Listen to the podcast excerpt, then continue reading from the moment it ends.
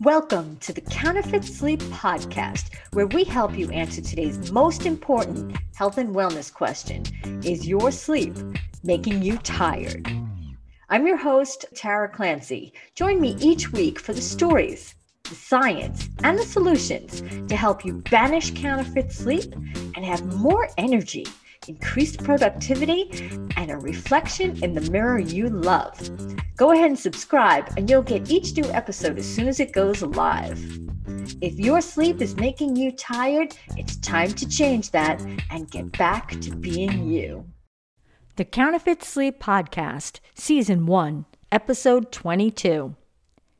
What do you do when you've got pain and it keeps coming back?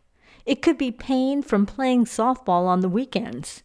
It could be pain from spending too much time on a screen. It could be a full blown migraine when you wake up.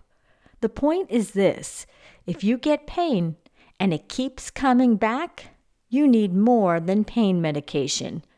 To get relief from recurring pain, you need to dig a little deeper because your pain just may be a sign of a hidden sleep problem.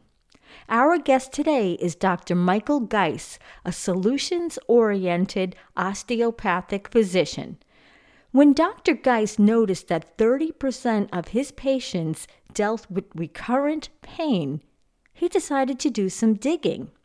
That led to specializations in sleep problems and airway health, which resulted in dramatic improvements for his patients.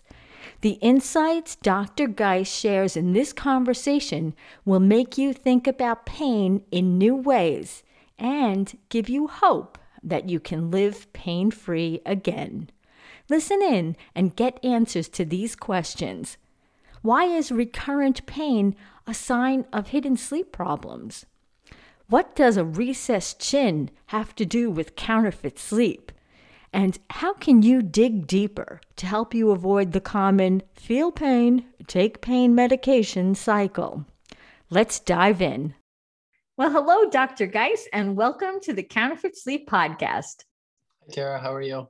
I'm fine. Thank you. Thank you so much for coming on to talk with us today. I mean, you and I have had so many conversations. You've been treating me for years, and I am forever grateful for all the wonderful uh, you know, work that you've done and all the things that you've taught me along the way. And so I'm really glad to have this opportunity to talk with you today to share some of those things with our listeners.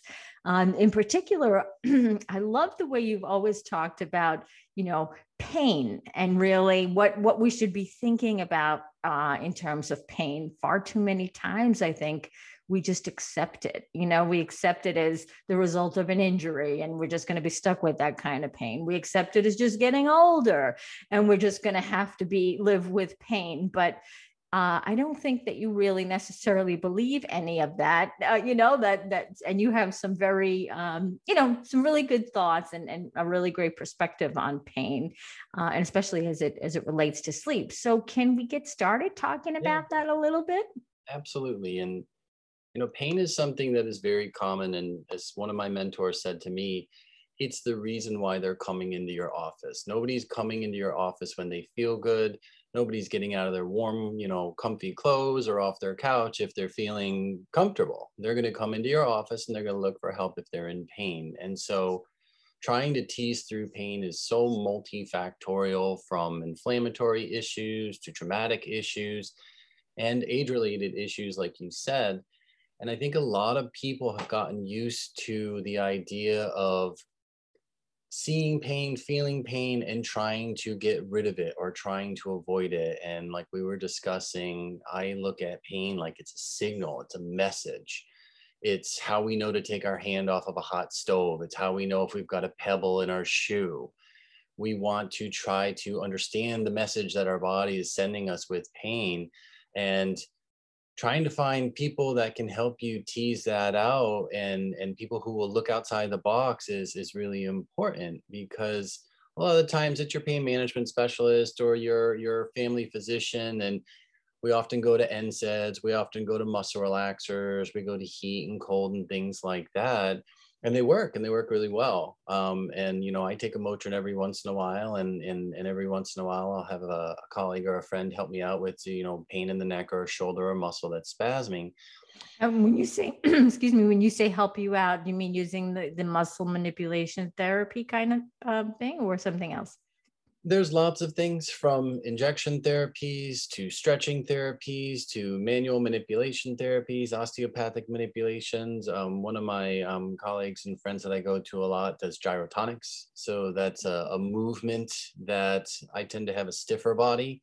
And so I will collect pain as stress and time hits my body and my muscles get stiff. Hmm. So I go to this guy who does gyrotonics. His name is Edvin.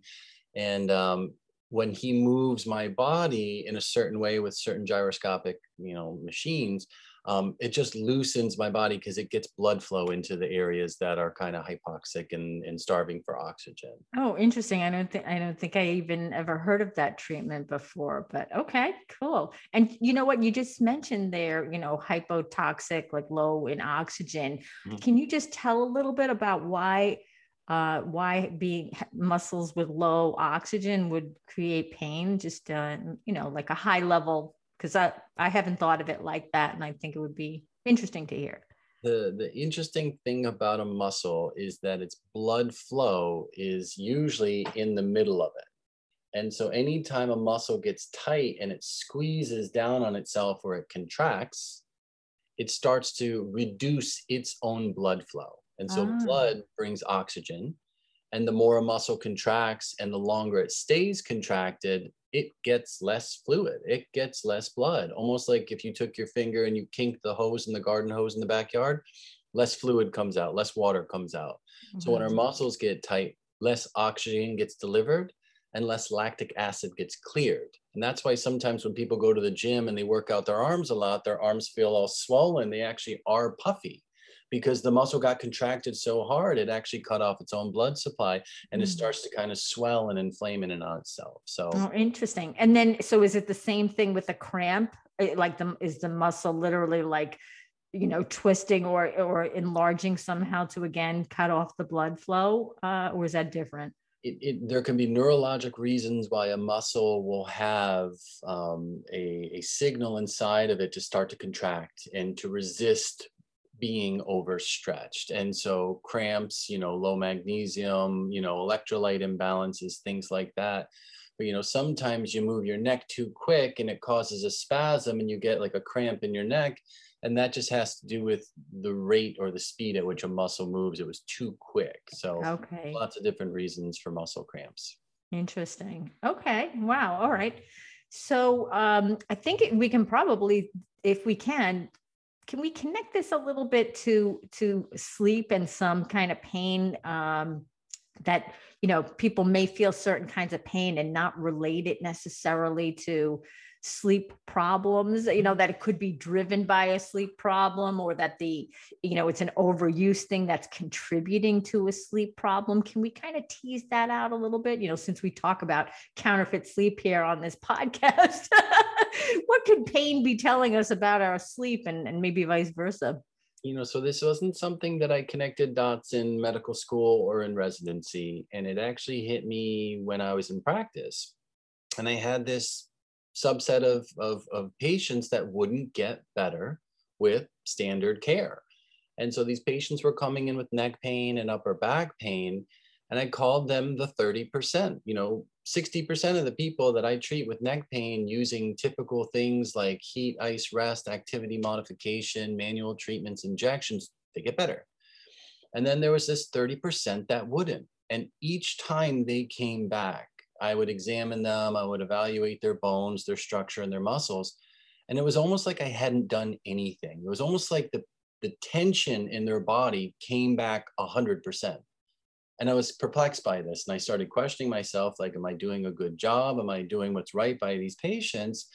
But as I dived into their history a little bit more, it turned out that these, these patients were tired. It turns out they, that they were waking up with pain it turned out that they were actually waking from sleep in the middle of the night because of pain. Mm. And hmm. that's really odd. And then I started looking at physical structures and, and, and, examining their, their mouth and their throat and things like that.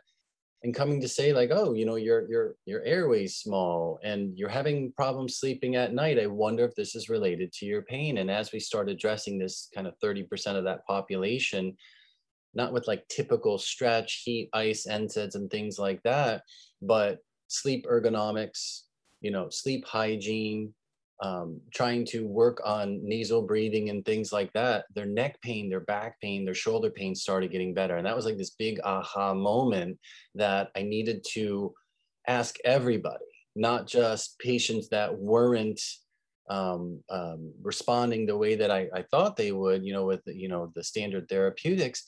I put it into my my history and physical questioning and saying like, how do you sleep? Every patient now.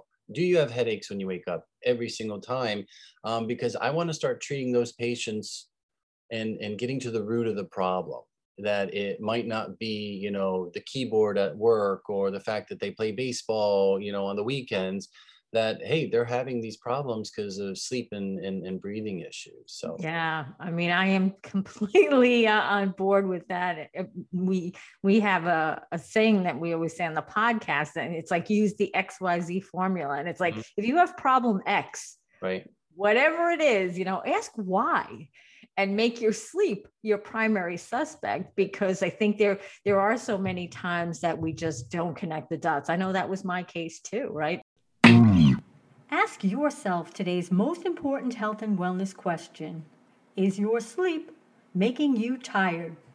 Go to isyoursleepmakingyoutired.com and get your copy today. And the other thing that I like that you said that you're asking all your patients this now too is, you know, because if we think about sleep problems, there is definitely this continuum, right? There's there's healthy sleep at one end, and then at the other end, there's clinical sleep apnea where you are stopping breathing, you know, and, and you're, you know, as it's defined now, your blood levels are dropping and all that. But there's a huge range in the middle. Yeah. And so if we can help people who are slowly marching along this continuum and help them before they get to that clinical presentation, we yeah. can all be a lot healthier, healthier. So I, I'm so glad to hear that. That spectrum changes over time which makes it very tricky to identify. And that's why I think a lot of clinicians struggle with identifying sleep issues because you might have worse sleep in allergy season. You might have worse sleep when it's the winter time and it's really dry outside and your nose is getting chapped and the humidifier is going on and there's mold. So everything is variable. Mm-hmm. And the one thing that struck me about pain related to sleep is that it kept coming back. It kept coming back when you put the right ergonomics, the right stretching, the right medications and therapeutics in. It was no matter what we were doing, the pain would just keep coming back. So that was my big red flag is like, oh, you're seeing your acupuncturist, you've seen the orthopedist, you've seen the person who's working on your form and your function and your posture, um, and nothing's working.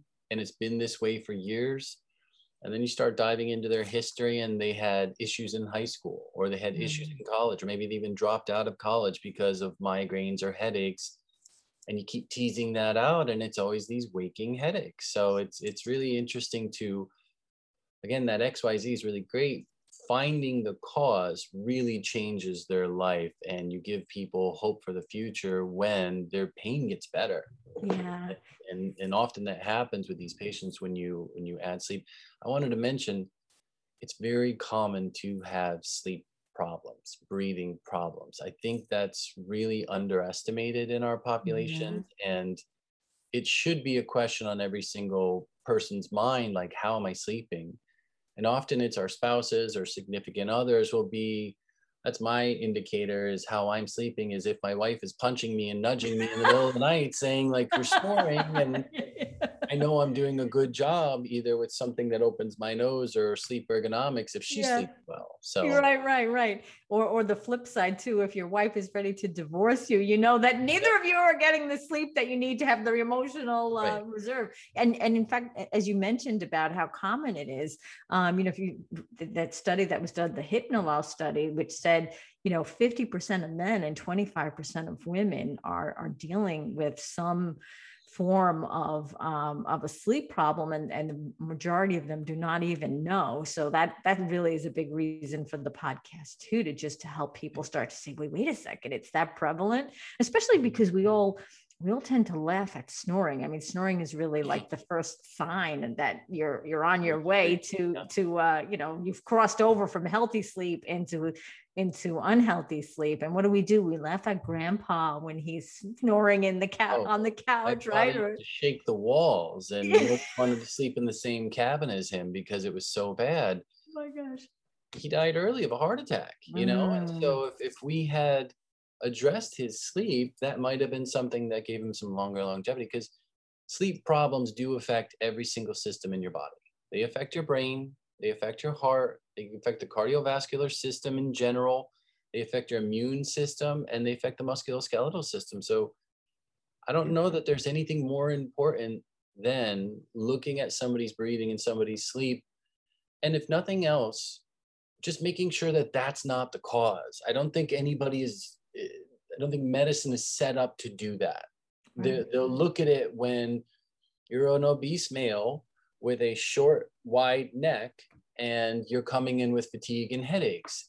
But, you know, I see five year olds, skinny with long necks, who have sleep apnea and breathing problems and diagnosed on sleep studies and, and confirmed the breathing problems and and they're skinny young five year olds and, and yeah. that's just really alarming. So yeah. Yeah you know even uh, doc, dr raphael barry raphael that we both know who um, you know works with with kids who are dealing with this he has told me like anecdotally he says as many as 90% of kids are dealing with sleep problems and i and i and my response oh, i haven't seen that you know? And he said well it's just based on how many kids are going to need uh, orthodontic work, right? Because right. we know if, if their teeth aren't fitting in their jaws, right, they've got crowded teeth, then that's really a sign that everything hasn't developed sufficiently to allow them to breathe well enough um, while they're sleeping. So, yeah, it's definitely something we should all be uh, every every practitioner should have awareness and and and and while we well i think while we build the professional awareness what we need to do in the interim is build the individual's awareness to go in and say hey you know i think i'm i may be having trouble with this. Who do i see? What right. do i do? You know and and really try to be able to get um, get some help. Because like you said it does affect every system. And you know i've heard uh, at a talk i was at a doctor said that you know by the time you are diagnosed with clinical sleep apnea you are actually in end stage disease because every system in the body is impacted by then. So what we really want to do everybody is, has a different ability to bounce back, right? So it is an end stage disease, but there's always hope. And no oh, matter absolutely trying to fix it at five or at 95, you're improving the system's tolerance. And, and that's really important. That you know, I get that question a lot. Is it too late? Is it too late to start working on this? And, and it's never too late. Right. So, right. I agree. I, I think that number of 90% that Dr. Raphael is talking about is, is not an exaggeration. I think we do have some bias in our clinical practices because the people who come in, like in my practice, people come in when they have pain. You know, right. people will come into his office when they have dental crowding. He sees 90%, I see 90%, but I also see 90% when I go to the bus stop. And I see 90% when I go to the swim practice, and I see 90% when we go to bingo night. You just have pathognomonic features and just if you just look at middle school how many kids are sitting there with braces in their mouth? Yeah. you know it's it's who hasn't had their wisdom teeth pulled? Yeah. Who who doesn't need some sort of straightening or or alignment in here? And what people need to realize is this is your intake valve. You know if you were trying to snorkel right. mouth right? you had a narrow aperture at the top of the snorkel you would struggle to breathe. So yeah. Yeah. this is the the the easiest thing for clinicians to do is just say open up and then look inside and we're unfortunately not really trained well enough how to do that. Right right. And you know when you mentioned about seeing it everywhere like once you know right you do see it and i right, can't look, look for. It. yeah yeah and i was watching um wow i think it was the um the movie of the um uh the laurel oh God, what was the name of it? the uh, no the Laurel Ingle uh, Little Women. I was watching okay. Little Women, and and uh, I'm looking at each actress or actor's face when they're in profile, and you can see yeah. the, the the recessed nature of the chins, and and so what what's happening is that's becoming the norm. So it's what we think is normal, right? right? And what we really need to, to recognize kind of, like I said before, connect the dots to say that it's actually a sign and not really just, hey, this is just how we all look now and, and, and different. underdiagnosed for forever. And it's starting to come to the forefront. And since mm-hmm. it's been underdiagnosed for so long, standard interventions have not been addressing it specifically. And many times they've been making it worse. And yeah. so when all these people are running around with retruded maxillas and retrognathia and noses that yeah let's just explain that the retruded maxilla when the upper jaw is pulled back because teeth right. have been removed right to straighten something yeah, I have, on the front and push the teeth yes. backwards to make it cosmetically yeah. appealing I did a, uh, an interview that we'll have coming up soon with um, Dr. Bill Hang, who's a dentist who has the ERS, um, uh, you know, um, intellectual property. And it's um, basically getting at people who have had their teeth extracted and yeah. then the remaining teeth retracted and that they come to regret that you know that was my case as as you know well uh, every single patient that we identify in my practice with sleep disorder breathing or breathing issues at night they all can go back in time and talk about their teens having teeth removed yeah. braces placed and they'll start to identify chronic fatigue patterns headaches migraines. Oh yeah that's right. It started at 14 when did you have braces? 13 yeah yeah absolutely. start. so it's not that all braces are bad. It's just there's a certain way to expand and include the airway and help make it bigger and grow forward so that it's a better snorkel um, right. rather than making it smaller and, and, and making it a, a worse aperture for air. Yeah, it's like the the goal should not be to line up the teeth. Right. The goal should be to make the face grow forward and accommodate the teeth, not you know not uncr- not pull teeth to um, make just the teeth like the face the face has to look good afterwards right? If, if you have to smile to see the output but the you know when the face is not smiling you have the retruded look yeah. then you know that it, you weren't well served there and then it's it's bigger than a cosmetic problem for sure. In function or interrelated. Yes absolutely. so you can't so, change this form and make the function worse. You got to change this form and make the function better Yes, yes, and absolutely keep the eye on the prize. Function is our top top obligation. If we can't breathe, we're in trouble. So, um, so what do you think? Um, what would you say? Like one or two quick takeaways would be, um, just in kind to, in a kind of recap for people who are listening and thinking, I do have pain. What what what should people really start to think or do? Pain that wakes you up, or pain that you wake up with that gets better throughout the day and it recurs almost every single morning or every single night that's a problem. That's a problem that needs to be addressed through you know analyzing sleep and analyzing breathing. Um, pain that maybe is more variable in its time and it's not specifically related to waking up or nighttime but it's chronic. And you've tried everything and everybody from acupuncture, physical therapy, orthopedists, manual therapy has helped a little, but it comes back. You get a day or two of improvement, hour or two of improvement, and it always comes back. You're almost like locked or trapped in that pain. Mm. That pain needs to be assessed for sleep and, and breathing issues. Yeah, and I think I, I mean I would I would um, kind of couch it this way to say that when you are sleeping at night, that's when the body is doing its when the brain is doing the repair of the body, really. So if you're not getting the right yeah. um, restorative sleep, if you're getting counterfeit sleep, that would could be a reason that that pain is just continuing. I mean, would you um, would you agree with that? yeah it's the teenagers that i'll use this analogy because you know they're always on their screens i'll say your your battery's always on orange mm-hmm. and you're mm-hmm. trying to get restorative sleep to go back to green but your sleep is taxing it's not recharging you you wake up you're on orange you get to red by the end of the day orange red and you're just always stuck in that pattern so yeah exactly sleep needs to recharge you or restore you and, and and that's a great way to put it yeah we are totally on board there i'm totally on board with you because that's what i always talk about using the cell phone uh, analogy as well you know if you don't get that restorative sleep you wake up, you have a partially charged battery, and before you know it, you're in low power mode. Absolutely. Well, this has been great. So as we finish up, um, Mike, can you? Um, I have two more questions for you. First one is, I always like to ask a guest to tell um, what they would put on a billboard uh, in terms of what they'd like people to kind of take away or know. And of course, when you think of a billboard, there are two things. You know, one is it's relatively small and people drive by relatively fast. So, what message would you want to put up on a billboard to help people um, really know and I think the message that's in large print would be sleep is important.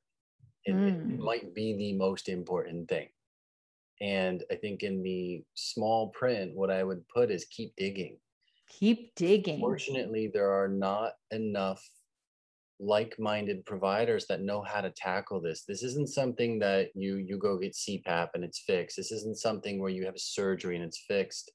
And that's the way a lot of providers practice. So it's really important to find the right people to work with who are going to steer you in the right direction um, and looking for airway centric dentists and airway specialists you know you, you often want to have two or three opinions to see what the consensus is so keep yeah. digging I can completely agree with you. And I can tell you uh, by the time like a, a, a, client finds me and they'll say, listen, I, I just do not want to do anything. My wife has been complaining for years, but I don't want that CPAP machine. I'm mm. not dealing with that sleep PAP machine. Yeah. So if you're going to tell me that that's what I should do, it's not what I, you know, and mm-hmm. and and and so people have put up such a wall, understandably, because I, I wouldn't want to use one either. But um, I think it, it has for so long been the one tool that's been available through the medical world that you know people don't realize there are other options. And so like you said keep digging because there absolutely are things that you can do to get back to a healthier um, healthier uh, sleep really. Uh, so perfect. And then last thing would be uh, where um, if someone wanted to connect with you where would they do that? Um, I think the best way is we have a an office website. It's IFMCT, Integrative Family Medicine of Connecticut. So ifmct.com. Okay, I will definitely put that in the show notes uh, so people can connect.